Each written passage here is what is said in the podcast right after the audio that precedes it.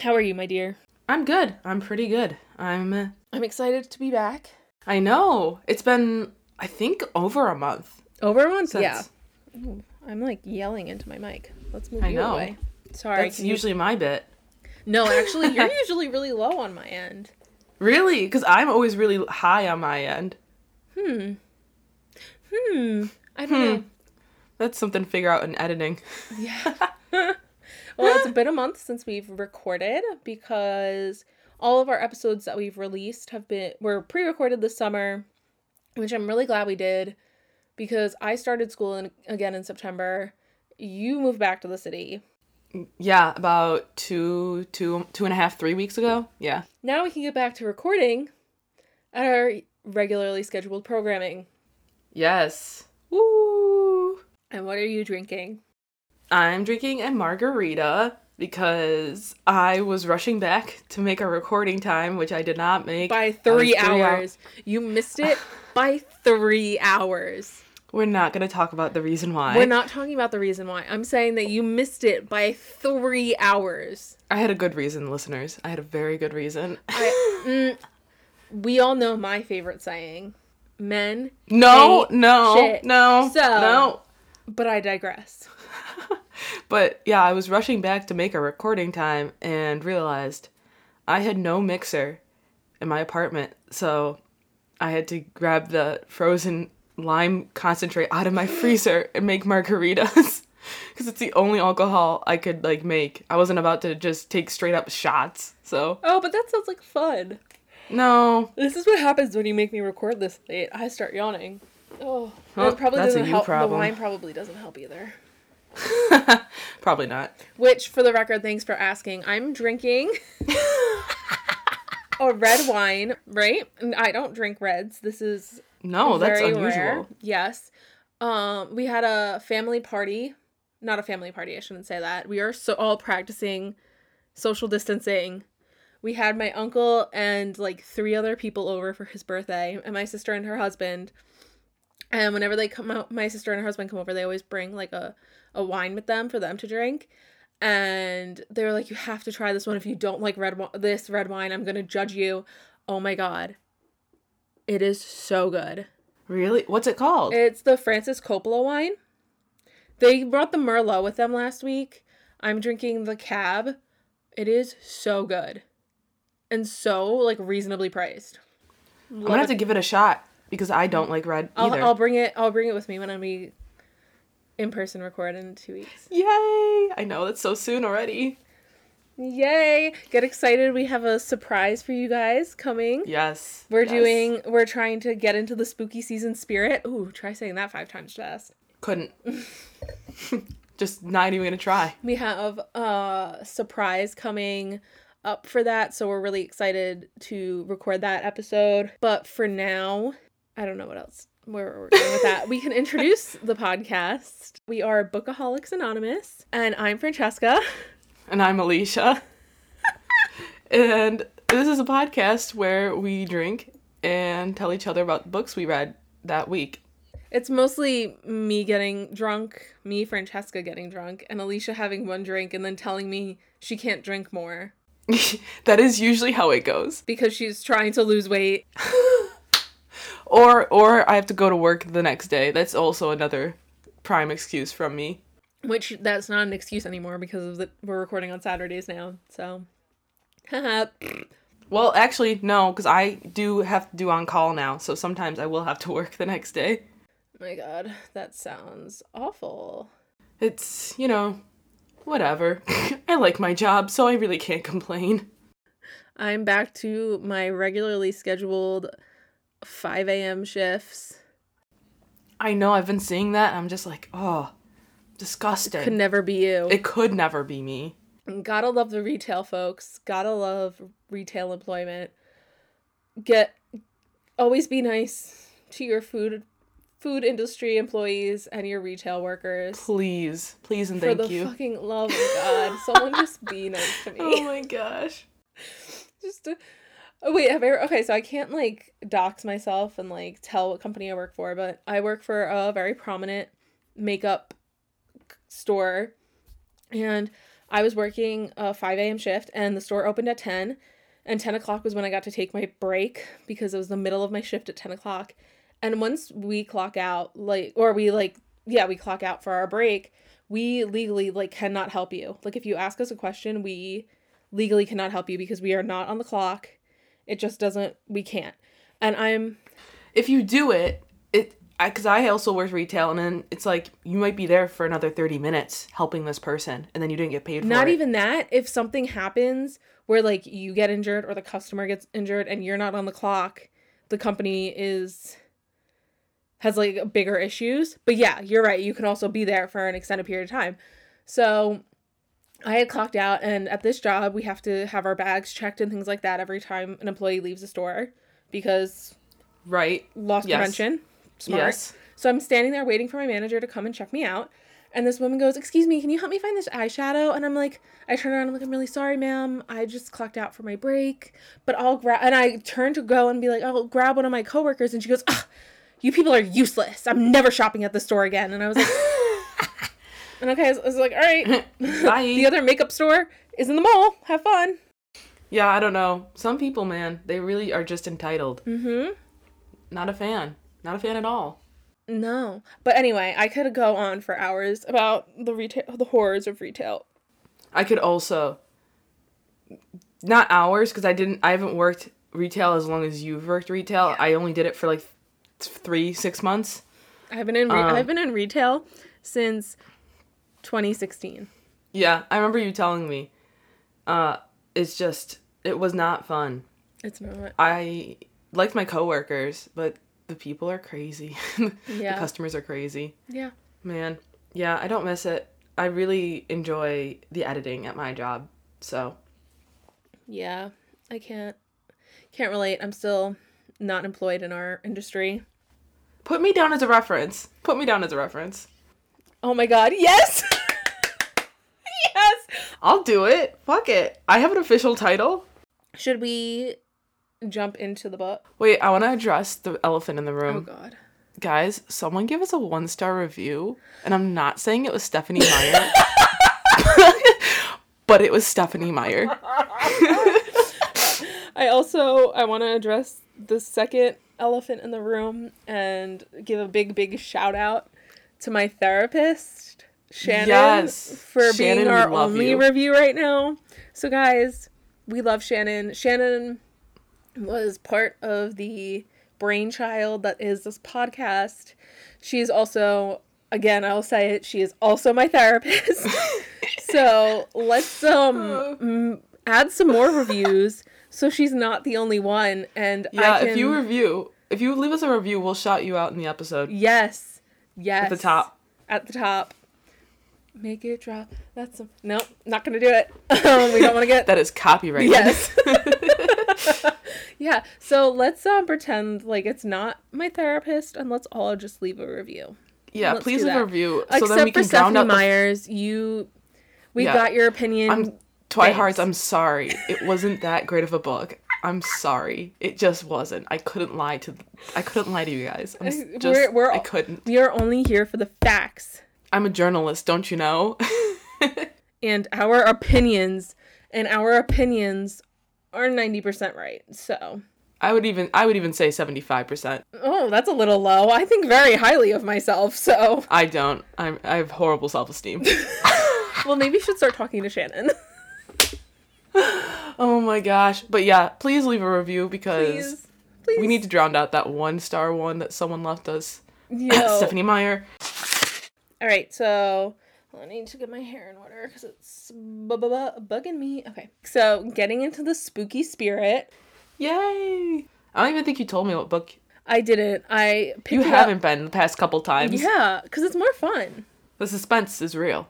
I picked up this book from the bookstore because, shockingly, from a quote on the front, Oh, really? which never happens, Wow. Okay, that's cool. which is like really weird. And it's a quote from Stephen King. Ooh. A head full of ghosts scared the living hell out of me, and I'm pretty hard to scare. That is. Wow. Yeah, that's Yeah. still high praise. So, spooky, scary skeletons did not send shivers down the spine. I will tell you that. Down my spine is the spine that we're talking about. So the book we're talking about is A Head Full of Ghosts by Paul Tremblay. Tremblay? Tremblay? Tremblay. I feel like I've heard of him before. I loved this book. I will say that it just didn't scare me the way I, I was expecting. Right. I find it's hard to scare me in books. I You know? think with this, it's harder for me to get scared because I wasn't reading it just to read it. I was reading it to remember and take notes, and I was stopping and starting, so I wasn't like fully immersed in the experience. Right. So that could have played into it. So I'm not saying it's not a scary book because the concept is definitely couldn't be very creepy, but it just Right. didn't get me. I was more upset by the end. Oh no. yeah. I find that movies I don't I don't find scary movies all that scary. Depends. Jump scares yeah. Jump scares like obviously will like get me, but they're not like I'm to have nightmares Yeah. about them, you know. Um I feel like I don't like blood and gore. Those movies freak me out. yes. They, they don't I'm just like I don't know, they're not super scary to me. The only movies that are super scary that are like horror movies would be the Purge movies. I haven't watched those. I have no desire They're too to real. yeah, right? Like mm, They could happen too easily, and that freaks me out. that's why I refuse to watch them. It's just because I can't I watch movies to escape reality, not to have my future reality thrust in my face. All right? Thank you. Yes, I'm with you there. So, this book it was published in 2015 and is set in New England. Of course it was. Actually, is set specifically in Beverly, Massachusetts, but whatever. Of course it is. Anyway, so the book opens with uh, an adult Mary. Her name is Mary, not Mary. It's Mary. Mary. How is it spelled? It's Mary, like Merry Christmas, Mary. Oh, okay. Yeah. Okay, okay. So she returns to her childhood home with a an author named Rachel. And so she the way Mary describes herself, she goes, if anyone asks, I'm a quarter of a century minus two. And I was like, all right, hard eye roll. Hard eye roll. Yeah. Okay. But then you, she goes, because she likes to watch pretentious people. much? It's like because she likes to watch people struggle with math, and I was like, okay, that's a mood. like that's a me. Pretentious. Yeah, but like I would do that to make people struggle. Like we both know I would. Bitch, we're ne- neither of us are good at math. Come on. Why would we do that? Listen, you didn't need to put me on blast like that, but okay. I put us both on blast. Oh my gosh. Okay. The descriptions of the house are like really specific, and I'm just not gonna get into them because like of all the detail in the book. That's I'm still thinking about the quarter of the century minus two because you know our asses It's would, would do the wrong. I know, but we would do the wrong math if we told people that. if it was a quarter. Be like, okay, oh yeah, it's a. a we, we quarter of just a get it wrong. century. I probably think like thirty-five. Yeah, we would no, we would do the math wrongs if we told someone that. We'd be like, oh yeah, it's like I'm a quarter of a century plus seventeen. No, I'm just kidding. I'm not. We both know my Like- ass is not. literally. I look like it, but I'm not.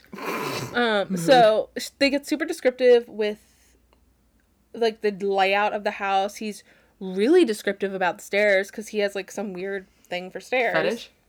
I wouldn't say a fetish, Alright. but it's just like he was very focused on those stairs. So they're conducting an interview for a book, and the whole time Mary is kind of like walking around the living room, and she's like, "Oh, like if did you buy the house or like did you get permission from the real estate agent to be here? Because that's definitely breaking some real estate laws." And she's just like flip flopping all over the place, and I was like, "Girl definitely has ADHD, and I'm here for it. Representation, am I right? Gotta love it." Gotta Uh, love so it. the the interview is for a book, and the book is about Mary's older sister Marjorie. And so next we flip to the first blog entry from a website called The Last Final Girl by Karen Brizzetti. I think that's how you say it. And the article Gilgareth? what? Kilgariff? Oh my god, I wish. that would make this so much better. And I'm not saying and again, I'm not saying this book is bad. I actually really, really enjoyed this book. Uh the plot was really thick and it was really great. It just didn't scare me. That's all I'm saying. But no, I But if was Karen were in it, it would just make it that Oh my better. god, that would have been so fucking. She would have. I feel like we've mentioned her every episode. her and Georgia would have read the room and been like, "All right, we're out. Like, we're not doing this." Love that. Yeah, like that within like the first happenings in this book, you know this shit. Like they would have been like Audi five thousand. They've been Right. like, "We're we're we're not gonna be the white girls that die in this one. See ya." Right. So the article talks about a reality fi- show from 15 years ago. It was on the Discovery Channel, and it was about a possession, which Ooh. like you're not. That's not Discovery Channel material that I've heard of. So that's interesting in and of itself. Right. I thought like Swamp People was on the Discovery Channel, Yeah, I feel like that would have been more. I don't know. like a travel National channel. Geographic. Yeah. The so the show, she believes even though it's like reality TV, it's definitely fake. And that the show is very stereotypical middle class, family. The father had just been laid off after working at a toy company for 19 years. Oh no. The show gives viewers an idea of like the poor financial situation. The mom works at a ba- she's a bank teller, but like the dad's just been laid off Right. Okay. now that like it gets kind of into the interview and they're going back and talking about Marjorie, her older sister, and their experience and whatnot. So at this point, Mary is now eight years old when it all starts. And she says in the book, my, my personal history not being my own, being literally and figuratively haunted by outside forces is as horrible as what actually happened. Almost. And like that's gotta be really traumatizing as like an eight year old, not being able to like or as like an adult, not being able to trust your own memories of what like happened to you. Yeah. That and it's kind of isolating, you know. Yeah, Because- absolutely. Yeah. That's yeah. That's kind of trippy. So dad was super religious and like mom wasn't wasn't here for it. And even though dad didn't really start attending any churches until like a month or two before the exorcism. Oh. Don't like that. She tells a story about her parents going to marriage encounter when she was 4, explaining well that it doesn't she doesn't fully remember what happens. She has a general understanding from secondhand stories. That telling her sister's story could get tricky. She remembers some things in great de- detail and others like not in a lot. So basically Marjorie is possessed and she's the one that gets the exorcism. Right. Okay. The parents were really concerned about her lack of interest in reading books meant for her age at eight years old. And I was like, she's dyslexic? Join the club. We got shirts. But she's also a very incredibly bright child. So she would pretend to read chapter books, but would have like other books open in them that she was actually reading. Mood. Growing up, she used to make up stories with her sister Marjorie, and Marjorie was 14 at the time and just starting high school. And how old was Mary? Eight. Okay. So they have like this book called of like Richard Scarry stories. Okay. Yeah. Yeah. Yeah. And she so Marjorie would write her own stories like in the margins of the book. Oh book. no. Oh. And like draw like little pictures and then like read them to Mary. Uh, Marjorie calls Mary into her room and she's sitting on her bed and she like brings her book in with her, like the Richard Scarry book. She thinks Marjorie's gonna write her another story. But Marjorie Right. already has another book from Mary's room. right. It's like a picture book of all like the major cities in the world that she has. Okay. and so she's started writing in it. And Marjorie makes up a story about molasses drowning Boston and she obsesses upsets Mary like a lot. so she like gets really upset and Marjorie starts apologizing to her and it was like the most unrealistic part of this book is that the older sister is apologizing for going into the younger sister's room without her asking. That is. Yeah. My sisters would never. I feel No, like I absolutely not. emotionally attached to Mary because we're both the youngest of sisters. I might have an extra sister than Mary, but I was also traumatized by both of them. Neither of them were possessed, but that I will debate for hours. Oh no. It turns out that the molasses drowning Boston story is actually true. Like that actually happened. No way. Shut up. Yeah, I had to I was like this doesn't sound I googled it and it like killed a bunch of people. Oh, so like there's shit. basically like um they use molasses I think to make alcohol in like the Mm-hmm. 30s and one day it got really hot or like Yeah, I think it got really hot, and the metal that the containers, silos that the molasses were in stretched and broke and literally flooded the streets and killed a bunch of people. It was just fucking wild. Mary asks Mar- uh, Marjorie who told her this, and Marjorie doesn't says nobody. She just woke up that morning and it, this, she knew the story. M- Marjorie gets really dark when she like talks about it. Like she gets very like intense. And Right. Mary also says she hates being called Mary Monkey. And I was like, I don't blame her. That's as bad as Yeah. when my dad started calling me Moose. Yeah, understandable. Like I, yeah, And I refuse to let my dad forget that he calls me that. So he's called me that. So, so Marjorie draws a scene in the picture book, the big story book, uh, big city like storybook. right. So Marjorie draws a scene of the molasses flood in one of Mary's picture books, and it's horrifying enough to give Mary nightmares. That's something I would've Like done. that's how creepy it is. In Marjorie's room, the posters all over start, start to overlap themselves. So like it's only like a disembodied hand and legs and arms and like a pair of eyes. Shout out. So when Mary was little, Marjorie would convince Mary that Marjorie's room would rearrange itself at night to like scare scare Mary as like a joke.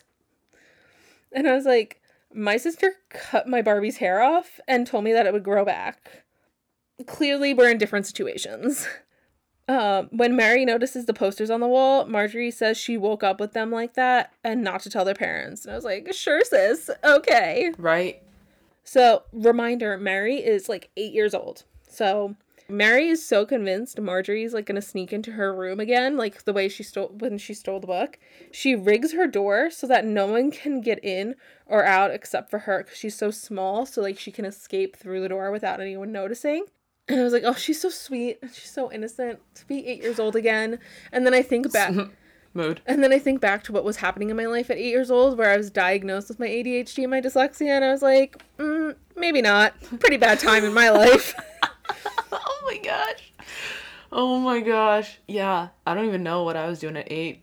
yeah, I was taking a lot of reading tests and being confronted for spelling my own name wrong, so. so she wakes up Monday morning and she has a note on her chest from Marjorie, and she had put all of her stuffed animals facing her bed, her bedroom door, Oh, they were like guarding the door. Yeah, and she goes, I scolded them for falling asleep on the job, and I was like, oh my god, you're so cute. I love that. That's awesome. Um, so she has like this big cutout cardboard house in her room that she goes into and like plays in a lot. And in the note, Marjorie had said says she snuck into Mary's room and she had been there for been doing it for weeks while Marjorie's well, Mary slept. She even pinches Right. Mary's nose shut until she wakes up gasping for air. Bro, what the fuck? She challenges challenges his Mary to sneak out that night uh, to get a new story from Marjorie, and I was like, "You better not! Oh, you better not!" And uh, when she was like talking about pinching her nose, and I was like, "Still not as bad as trying to drown me. Still not as bad." Just saying. It was like Mary. Maybe Mary should learn to sleep with her eyes open. I did that. Yeah, I don't know. I pushed my brother off a golf cart, I think at eight, so. Mm-hmm. While it was moving. I slept with my eyes open for a while when I was a kid. And one day Yeah. I went downstairs to the kitchen and my sister, Gabby, turns to me and goes, Why didn't you let me borrow a pair of socks last night? And I was like, What are you talking about? And she goes, I came into your oh, room and asked you if I could take a pair of socks and you just stared at me. I was like, What time? Oh no! I was like, What time? And she's like, 10 o'clock. And I was like, I was asleep at like 9. And she goes, Your eyes were wide open. oh, Bro, that's creepy. well, that's how you Stay stop your from sisters me. from taking your socks. That's all I'm saying. Oh no. Mary describes her eating buttered pasta for dinner, and I ate that until I was like middle school, so That's fair. No judgment. No, not at all. And then she put a blizzard of grated cheese on it, and I was like, I still do that, so no judgment. it's been a year and a half since the dad lost his job at this point.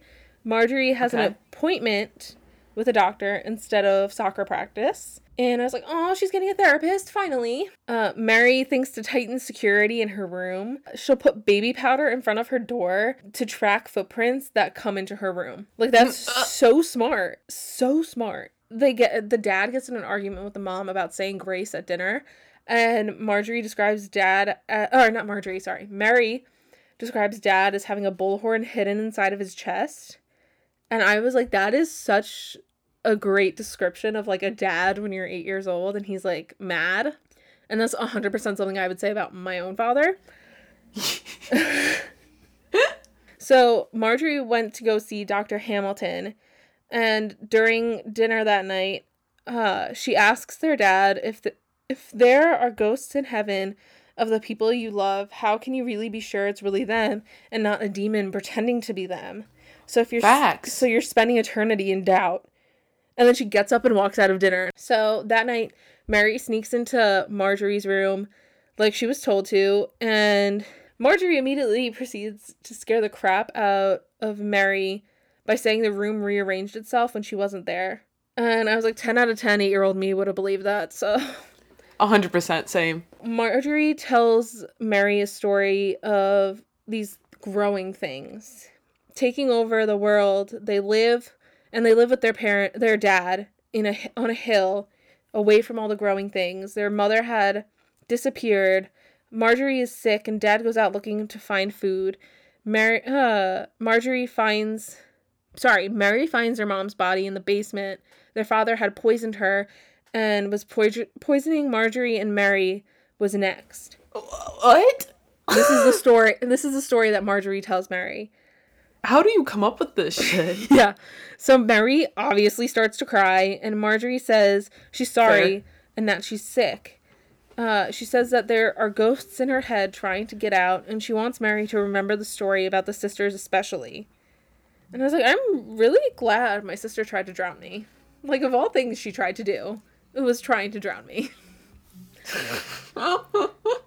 So, That's what it always comes back to is her trying to drown you. listen, of all the things my sister did to me, that was probably the worst of it, but we're good now.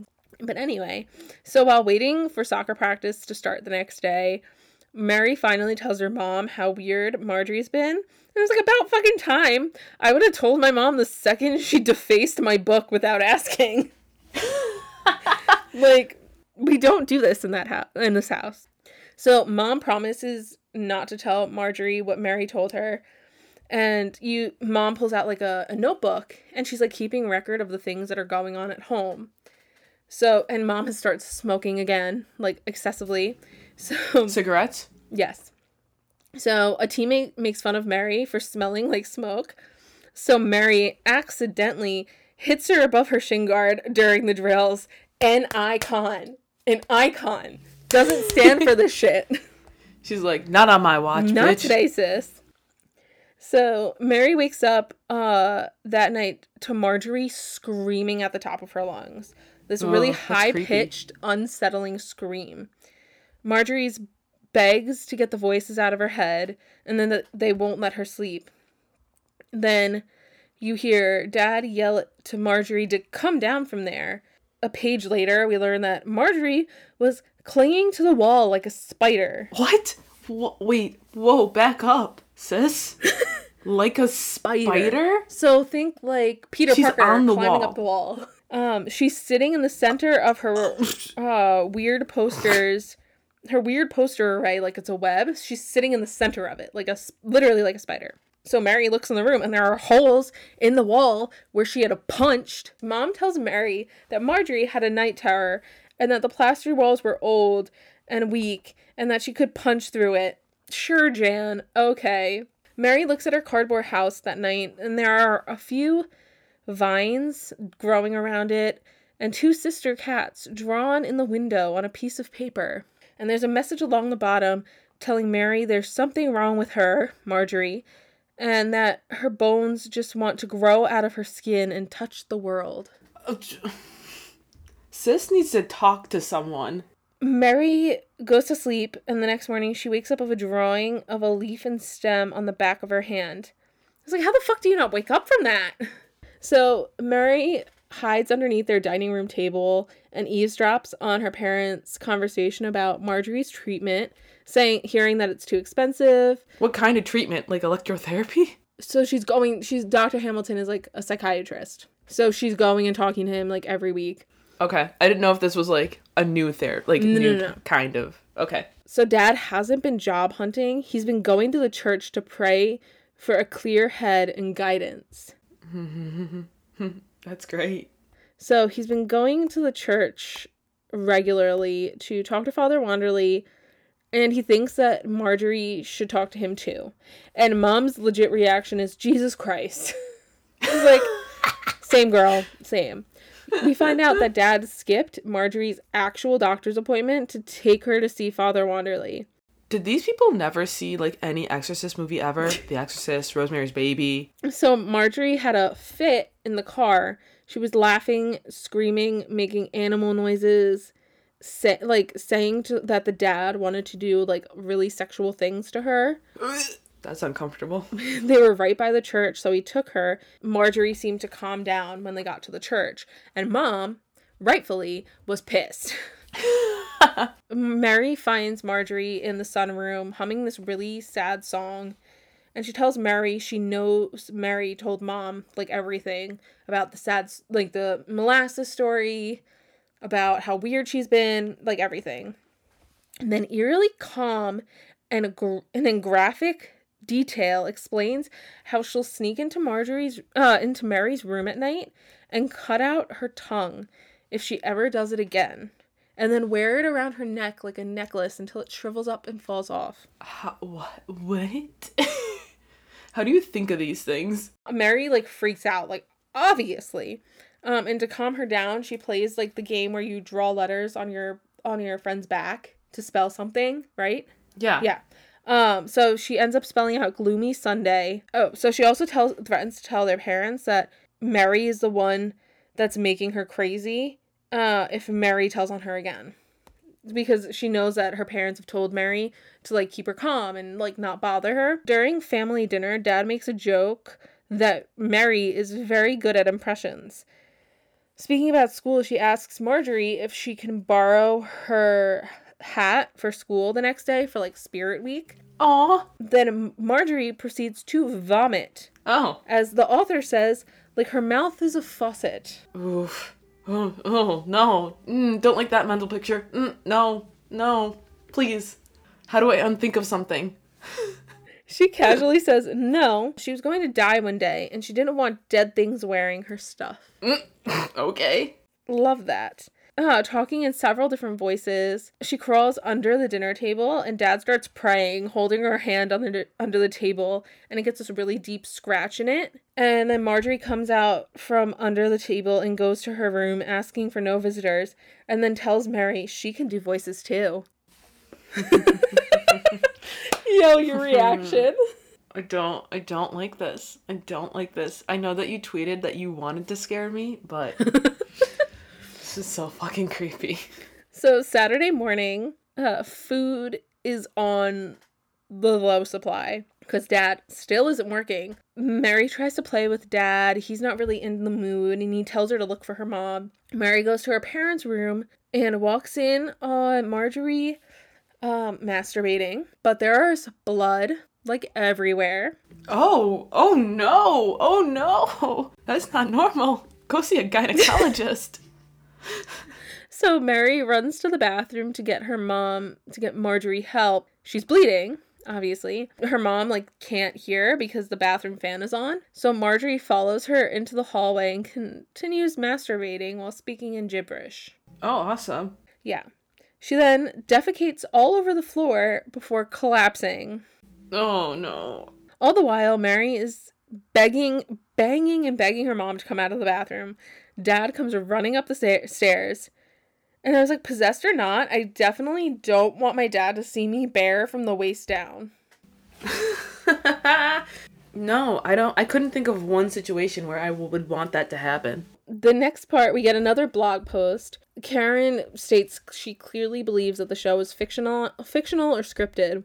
Um, there were rumors that Father Wanderley was involved in getting the production team involved in some shady shit. Uh, the show started right before they were going to foreclose and go under on the house. Right, right, right, right. And all the things that happened to Marjorie seem to be taken from popular possession media the vomiting everywhere, the masturbation scene. They watched The Exorcist and The Conjuring. Yep. Well, probably Typical. The Exorcist, because that's what's referenced in the text. Conjuring's not mentioned yet, so I don't think The Conjuring came out yet. Oh no? I don't know if it I guess that's- then. I feel like that you're probably right. Yeah. Karen doesn't believe she didn't just read the stuff on the internet. They talk about the television show and how they have obviously like every other good reality possession TV shows. There's reenactments, Of course. and then you find out the actress playing Marjorie, Of course. 14-year-old Marjorie in the reenactment, is actually 23. you almost that should have spit out your nose. mhm. Wow. So you would say she's a uh uh what was it? A quarter of a century minus 2? oh man. It's all come full circle. So the song that Marjorie uh, Marjorie had been humming in the sunroom is called Gloomy Sunday and it's a Hungarian song that is so sad it's actually driven people to suicide. What the fuck? So then the heaven question that she asked their dad was actually asked in Vladimir Nabokov's Nabokov's uh, memoir Despair. So like none of it was actually like stuff she came up with. Oh. Lame. Get original. So now we're back in present day. Mary's 23 and they're at her two bedroom condo in Boston. And I was like, ugh, family money. Am I right? Um, we find out that Marjorie went to the hospital for two weeks after the whole masturbation incident. Understandable. When she came home, Mary went to stay with their aunt for a weekish, give or take. Mom was drinking more and smoking in the house. she gives no fucks anymore. So dad wasn't home much when Marjorie was in the hospital. So when Mary gets home from her aunt's house, that that's when they start filming the TV show. They find out Mary has quite the horror selection of books and movies in her apartment, which like Rachel is like, "What the fuck? Like why do you have all of this stuff after everything you've been through?" Yeah, that's a little weird. I would probably I don't even know. That's a little weird. Yeah, and she was just like, I don't know, maybe it's my fascination. Uh, She doesn't really give like a clear answer why. But we find out that she's surviving on residuals from the show, from the family trust, and the book deal that she's currently working on with Rachel. Right. But then you also find out she just got her first paid writing gig. That Mary has been writing on a blog under an assumed name, and that Mary is actually Karen, the blog writer. What? yeah. You need a minute? I don't even know what to say right now. I don't even know what to say. Yeah, it was a lot. I literally wrote, I'm floored, and like underlined it. so now we switch back to eight year old Mary. And now I want to make it clear that the eight year old Mary, they're all memories that 23 year old Mary is recounting. Right, right, right, right. So it's all told in the past tense. Just so it's you don't think it's like present tense eight year old Mary is telling the story. Like it's it's from twenty three year old Mary's perspective as an eight year old. Right. And you said like in the beginning, she can't really trust her own memories. Exactly. So she's an unreliable narrator. That's really interesting. Yeah. Now we switch back, and the crew has begun setting up for the show. During her interview with Rachel, an incident in the basement is mentioned when they t- when she's talking to her in her apartment. Right. This is what happens. Right. Mary goes down into the ba- the unfinished basement for snacks, Yeah. and like the whole unfinished basement, like there's dirt floors, like it's Oh, unfinished, unfinished. Marjorie's supposed to be upstairs in her room with their mom, but she appears in the basement, obviously, Right. and she tells Mary a secret. Right. that she's faking all of it. The song, the molasses story, she got that all from the internet. But the growing thing story was entirely made up by Marjorie. She tells uh, Mary she's faking it, A, to get out of going to school. Big mood. Big, Big mood. mood. Isn't that Big what we mood. all did? Yeah. I think I probably I'm not even exaggerating when I say I probably missed 65% of middle school begging my mom because I was pretending to be sick. Yeah. Ugh. Real talk. I was too honest. anxious to do that. I should have took Oh. advantage. No, I my mom, my, her thing was if I didn't have a fever and or if I wasn't throwing up, I had to go to school. Doesn't matter. That like Right. after I deceived her too many times. you got too good at it. yeah. So you really she played yourself. I fucking played myself. Don't even start. So she did it to get out of school. She did it to get out of going to see Dr. Hamilton. Alexander Hamilton? Francesca just gave me the dirtiest look. We're not talking about Lin Manuel Miranda. That is not this podcast. It could be. We're not doing this. We're not doing this.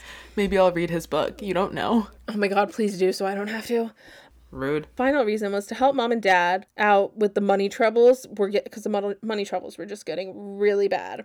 And like all I could think was like this was brilliant. Why didn't I think of this to get out of taking my meds? Like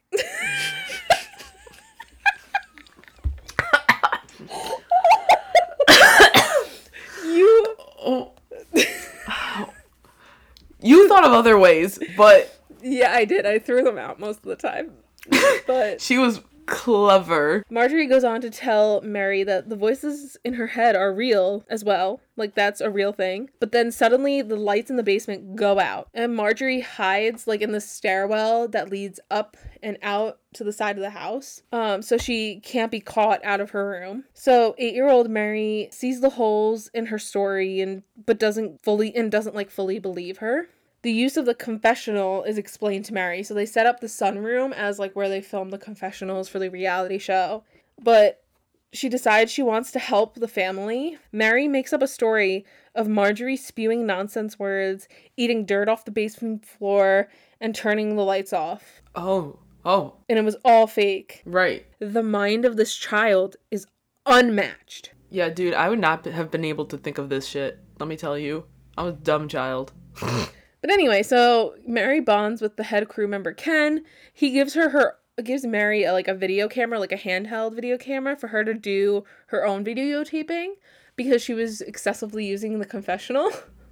oh my gosh, what the fuck? Which like 8-year-old me would have done the same thing, let's be real. so, it's premiere night for the first episode. The crew is all at the house, but Marjorie and Mom are upstairs. Mary walks around recording the party and she catches the director Barry, Father Wanderley, and an unknown man like all shaking hands. Super sus. That is sus. Mary is sent to bed right before the show starts, and she falls asleep, like with the camera on her chest. This is some Blair Witch Project kind of shit. Literally, it's like found footage. Before she went to bed, she had covered the cardboard house with like a blanket because after she had woken up with the drawings of the vines on it and the growing things, it like freaked her out and she didn't want it anymore, so she covered it. She wakes up in the middle of the night. She hears scratching on the house and she starts recording with the video camera. Right. And the blanket gets sucked into the house.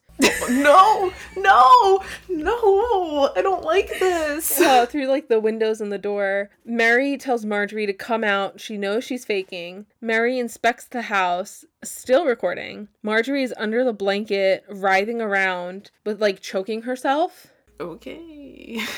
And then she shoots up and launches the house at Mary, who like struggles to get the house off of her and doesn't catch Marjorie leaving on tape. Uh huh. Mary goes to Marjorie's room and finds her asleep. When the camera dies, Marjorie rolls over and asks Mary if she caught it all on tape. Right. Mary climbs into bed with mom and dad, whose marriage is literally falling apart because like they're sleeping on literally different Oh, sides of the bed. So after the episode, the first episode premieres, religious fanatics start protesting outside of their house. Me. So Mary goes to school dressed up to the nines the next day. Because she thinks like the show is gonna be the shit, but really it is just shit. She finds out she's really disappointed because she finds out only two of her friends watch the show and like they didn't have any like good things to say about it. She gets mm. teased all day at school. She goes home and shows the footage from the night before to Ken, and even he like jumps when the house like caves in on itself and is Yeah. super concerned about Mary and says they'll definitely use the footage in the show. Right. Mary is concerned because she can be heard saying Marjorie is faking it on the the video, but stays silent, doesn't mm-hmm. tell Ken like she's concerned about it. Um, and then she just resolves never to use the video camera again. Oh, okay. All right then. So the parents and Father Wanderley sit Mary down and explain to her that they're gonna there's gonna be another doctor coming to talk to Marjorie. Uh, that's been sent by the bishop of their area uh, to deter- to determine if Marjorie is really possessed. Okay. And so they ask Mary to be in the room for it because the demon is always manifesting around her. Oh, don't like that. Don't like that at all. what the hell? They explain it if that if it all goes right, they'll get permission to perform the exorcism, and Mary agrees to attend. And here's a reminder she's literally eight years old, a literal child. Who would allow that? They have the interview with Marjorie. She mentions the name Yad. Forgive my dyslexia. It's all good. Yidhara? Yidhara? Y I D H R A. Yeah, I'd say Yidhara. And that Ken would know who that is. So Okay. after the interview, yeah, they all go downstairs, and Ken reveals that that name is from a f- is of a fictional demon from an H.P. Lovecraft novel, and Oh is a very gosh, minor no. character. The dad's like, "Why the fuck would she know that you know who that is?" And he's like, "I don't know. Maybe she saw my T-shirt." Like, and then Barry like taps him on the shoulder and is like, "Shut the fuck up." like she's possessed. She knows that you like that. Shut up. So he suggests that maybe she found it out by Google. That night, Mary goes into the bathroom and on her way back to her room, she checks on Marjorie, who uh, asserts or insists that maybe it's actually dad who's possessed because he's being very religious. He's always praying. He's kind of gotten like a little cuckoo bananas in the head. Right? So Father Wanderley gets permission to do the exorcism, but he needs eight days of for preparation. So they literally stretch out this interview with Marjorie over two episodes Oh wow. Holy shit. because they have nothing to film because They have no content to give. they yeah right fucking start a podcast. That's what we did. right. Mary starts getting bullied at school because of the show and is getting called. Think of what Mary might be getting called. You could just come up with something because I promise you it will not be as good as this. No, it's not gonna. So I don't even know I'm gonna try. No, just just try. Just one what what would you bully a girl whose sister is possessed by the devil? Uh, Scary Mary? I don't know. That's a good one. That's a good one. No, they've been calling her sister Satan, Oh, that's a good one. Right? So because the Massachusetts had just passed laws that had tightened bullying restrictions and that had made the school more schools more liable for bullying, the bully gets suspended, Right. obviously. Good. And that they're told like to stay away from Mary. So the number of protesters increases so much so that cops need to like get involved to like make sure they don't go on the property and just stay away from the house kind of thing. Right. The night before the exorcism, the whole family minus Marjorie is like sitting in the family room just like watching TV. Marjorie comes downstairs and is like acting relatively normal to watch TV with the family and everything feels like normal again. And then Marjorie tells them what it feels like when she's possessed.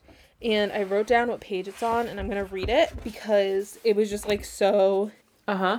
so she says, um, when she tries to scream for help, I can't move my mouth, I can't breathe, and everything in me just starts started leaking away, running down, like my volume button being turned down slowly. I knew I was dying. I that that that was what dying felt like, and the worst part was that the terrifying, horrible dying feeling was going to last forever. I was like, Jesus Christ. Yeah, shit. That sounds not good, to say the least. So she tells them that Mary has to be there for the exorcism and that she will not cooperate if Mary isn't in the room, that people will get hurt if Mary isn't there. Like, I do not like this. I do not like where this is going. she reminds Mary that maybe it's dad who's actually possessed. Sounds like what a possessed person would say. The day of the exorcism, Mary gets to stay home from school that day, which, like, the best. Like, can one of my, I wish one of my sisters got freaking possessed so I could stay home for the exorcism. Like, goddamn. Couldn't take one for the goddamn team. Come on. Catherine and Gabby listening to this? They don't. Don't worry about it. My uncle will, and he'll laugh at that. so, dad ends up going to church that morning like he does every day. He gets back from church and then gets into an altercation with the protesters and just starts beating the shit out of one of the protesters Mood. because he's holding up a sign that says God hates Marjorie. Which, like, I would hold up a sign with that says God hates with an arrow pointing down at myself, but that's fine.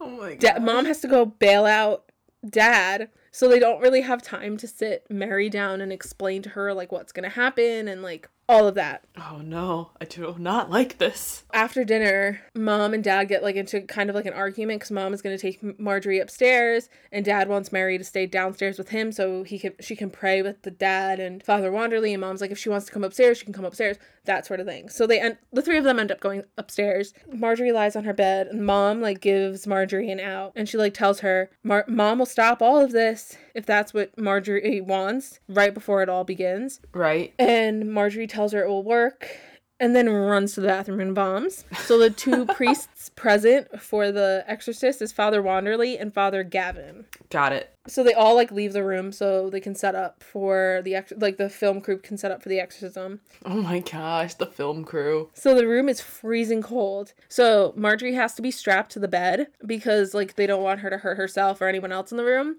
So mom agrees and, and ties her to the bed. The exorcist exorcism begins with like a lot of praying and Marjorie kind of like basically calling out everything they're gonna do before they do it. Right. Marjorie complains that she's getting too cold, her lips are turning purple, she's getting goosebumps, so the priests pull the comforter up her body. While praying over her, Marjorie insists she's fine and then starts begging them to like stop. The drawers in her desks shoot open and close, and she insists that it's not her. She's not the one doing it. Her bed starts rattling and she's insisting, I'm not doing this, it's not me. Right. She thrashes enough that her comforter needs to be pulled up again, so Father Gavin pulls the comforter up to her chin like she asked, and Marjorie takes a nice big bite into Father Gavin's wrist. Uh, oh. Mm, that's gross. And so the dad and Father Wanderly kind of have to pull the two apart. His wrist is like they said like his, his robes were like turning purple from like the blood. So then Marjorie leaps out of bed. She was tied to the bed. She leaps out of bed and goes to her desk and pulls the drawer out to confirm that there were springs in the back of it making it open. So she wasn't the one doing it. The director obviously had put shit in the back of the drawers to make them open. Right. Fuck these people. Uh, mom cries and asks why Mary had to, like, why is she doing this when Mary was there for the exorcism? And Marjorie said she never said what would happen if Mary was there and that they were all gonna die. So dad tries to like wrap his arms around Marjorie and restrain her. Marjorie picks like a champ, picks up the drawer from her desk and whacks her dad in the head with it. Oh my gosh. Shit. And then Mary is obviously traumatized, rightfully so. Right. Escapes and runs downstairs and on like the so the way the stairs are, it's two landings and three sets of stairs. Okay. So on the second round of staircase of the staircase, Mary tumbles and like twists her ankle coming down and has to like gimp foot it down the rest of the chair the stairs. Oh no. Which like honey, I've been there. I can appreciate that. Right? Yeah, that does not sound that just I just wow. Mary runs to Ken, who's standing in the living room with Tony, the camera guy, and she kind of has a stare down moment with, with Tony. And then they all look up, and Mar- Marjorie is on the first landing of the stairs, and she's like covered in blood. She has blood coming out of her mouth from Gavin, right. Father Gavin. Right, right, right, right, yeah. She yells after Mary, Wait for me, and then launches herself over the railing. Bro. From what floor? From the third floor? From the second floor. Okay. That's still crazy, but. Yeah. So then we get the final blog entry, and it's an overview of the final episode. So it starts with a tour of the house filmed by Mary, kind of giving a viewers an actual layout of the house and things like that. And then it cuts to Dad's arrest. Then it cuts to dinner, and you can tell they sloppily edited the convo, the the argument between mom and dad. Right. And then we get a panned shot of like the bedroom setup of like the candles laid out and the crucifix on the wall and the desk covered and things like that. And then you see Marjorie get tied down, even though Karen, which we know is now Mary, Right. asserts that mom never really tied her down in the first place, which is was my first initial thought when I read that mom was the mom was the one that tied her down because from the beginning, mom the mom was never a believer in all of this stuff. Like she was just doing it to help her daughter. Yeah. Right, right, right, right. I when I first read it, I was like, no way she actually tied her to that bed. No fucking Right. way. yeah. And there were a lot of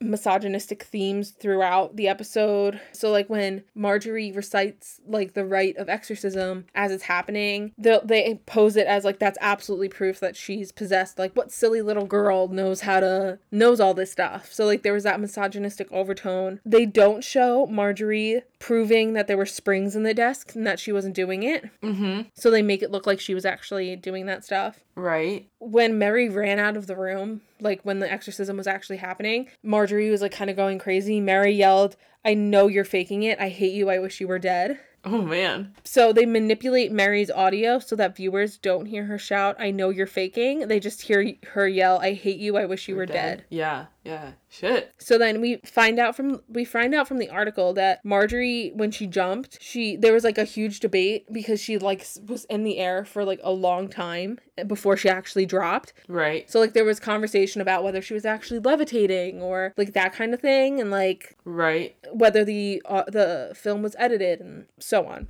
We find out that Marjorie broke her ankle and got a concussion from the jump. Oh. Oh. No. No. No. In the beginning of the book, you find out that Mary is the only sole survivor of her family, right? Okay, I think yeah. I mentioned that. Yeah. And it's revealed at this point that dad poisoned the whole family one month after the final episode premiere, and Mary was the only sole survivor. Holy shit. So.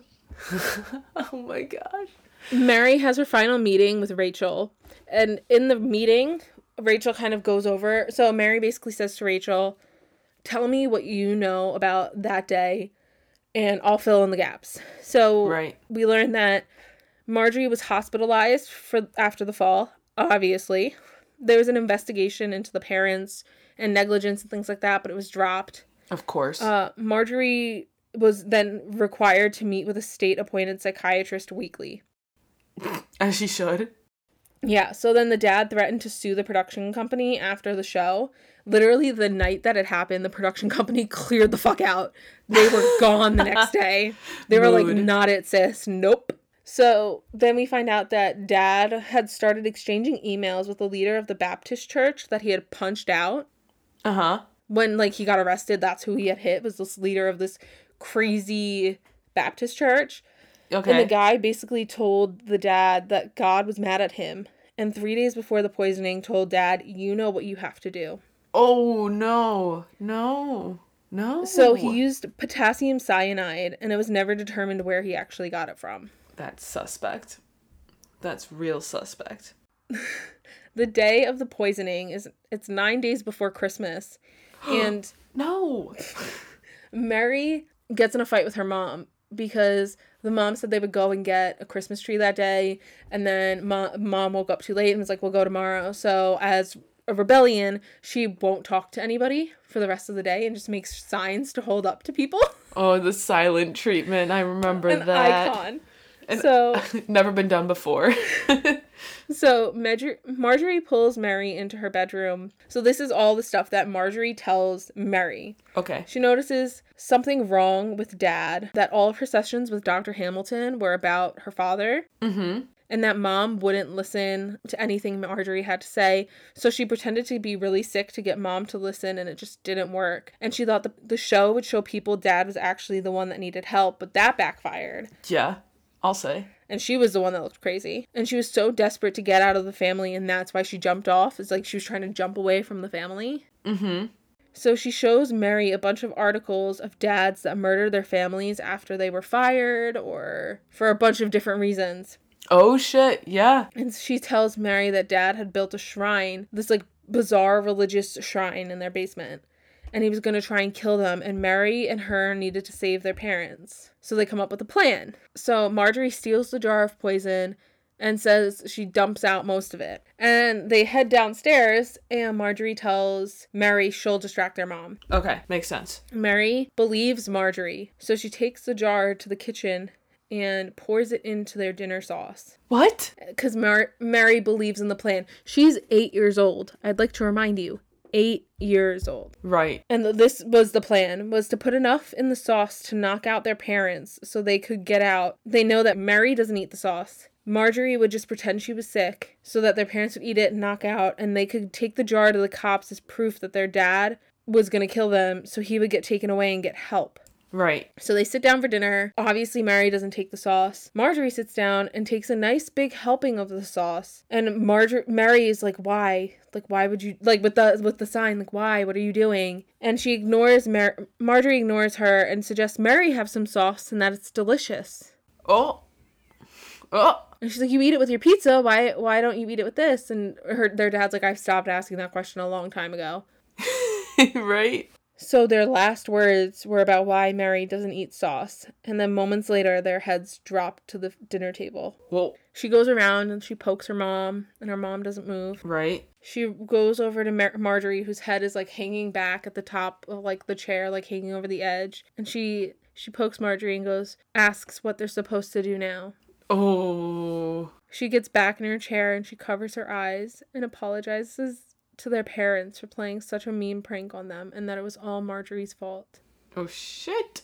She runs down to the basement to see if Marjorie said was true about the shrine. Right. And it wasn't. There's no shrine in the basement and nothing. Bro, shut the fuck up. No way. She sits in the basement and awaits for the growing things to get her. Mary tells Rachel she remembers going upstairs and opening everyone's doors in case they all wake up and they wanted to go to bed. And she remembers leaving her bedroom door open so they can find her. Then she remembers her Aunt Erin coming over, her aunt, the one that she had stayed with that week after Marjorie was in the hospital. Right. Yeah. Yeah. Yeah. So she remembers her Auntie Erin coming over and finding her and taking her away. But what actually happened, according to the police reports, was three days later, Marjorie's psychiatrist came over for their weekly visit, Mm-hmm. called the cops when nobody answered the door or the phone, Uh huh. And Mary was found under the kitchen table, sitting in the filth of three dead bodies, leaning against her mom's legs, with her mom's thumb in her mouth. What the fuck? Rachel says she has a hard time believing her story based on the few inconsistencies with the police report. Is like, that's my story and I'm sticking to it. Like, that's what happened. And as she leaves the coffee shop, her breath is visible. Right. And that's how it ends. Shit. Holy crap. And like, there are a lot of double meanings to like having visible breath. Like, it, it sometimes alludes to being a spirit, Yeah. sometimes not. But oh my god, the heartbreak of, like her like poking her mom, like trying to wake her up and then asking her sister what they need to do next because she doesn't know where the cops are. Right. I literally almost started crying. Oh, like man. just imagining like an 8-year-old cuz I also spent this earlier this week with my nephew. Yes. So I was just like thinking about like what not like he not that he would do anything like that, but like Of course just not. like him like trying to poke his mom oh my god i'm literally gonna start crying i just like went upstairs and like hugged my mom after Oof. That's crazy. mm-hmm and that is the story of a head full of ghosts Man.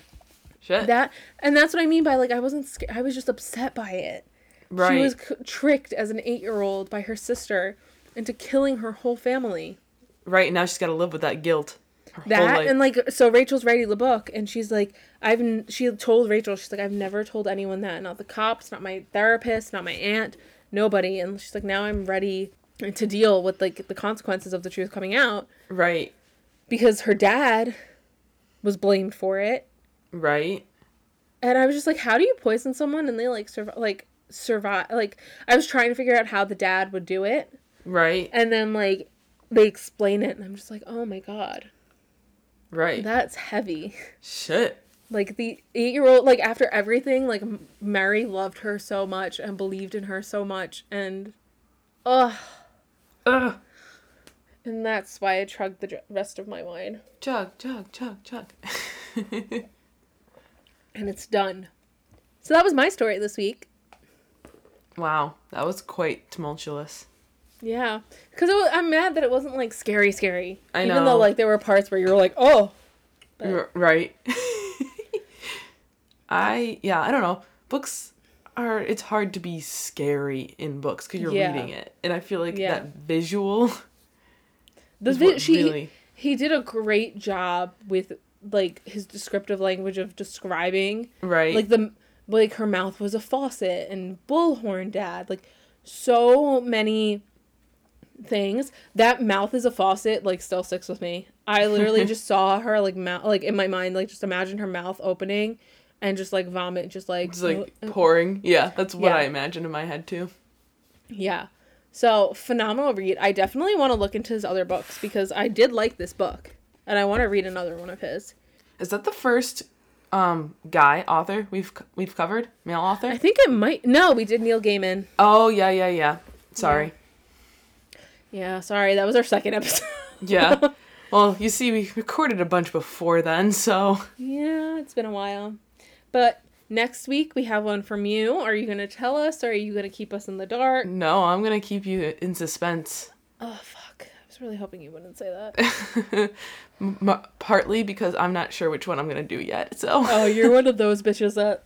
I forgot you can read a book in like two hours and be done with it. I'm I almost- finished reading this at two o'clock today. That's actually really good. Yeah, I'm really proud of myself. I got it done before we were supposed to record. Yeah. And then I- someone was three hours late. Okay, I had a good reason. Men are never a good reason. I actually just started a book yesterday and I'm like gonna finish it tonight. Like after we we end this, I'm finishing it. I'm very excited. Ooh. It's um it's called oh, it's The Cruel Prince by Holly Black, which is really popular YA that I've not read yet. So, Mm. I can't think of any YAs that I've read recently. ugh, my heart just breaks. Well, that was this episode of Bookaholics Anonymous. I am Francesca, and you can follow me on Twitter at HBICheska and on Instagram at Francesca Hope. Oh man, and you can find me on Goodreads as Alicia Reads 13 or I've recently got onto Storygraph, which is a black owned website. I don't know if it's a company per se, but it's just like Goodreads except for not connected to Amazon. So I'm Alicia Reads on there. No 13. I love that. yeah. Okay. Well, I hope you guys liked this episode, and we'll see you for the next one. Bye. Hi, all. It's Francesca, surprise, surprise, popping in and post to remind you guys we actually do have a Twitter account at BookaholicsPod where you can follow us for any updates on releases and to find all the authors for all the books that we talk about. And we'll see you for the next one. Bye.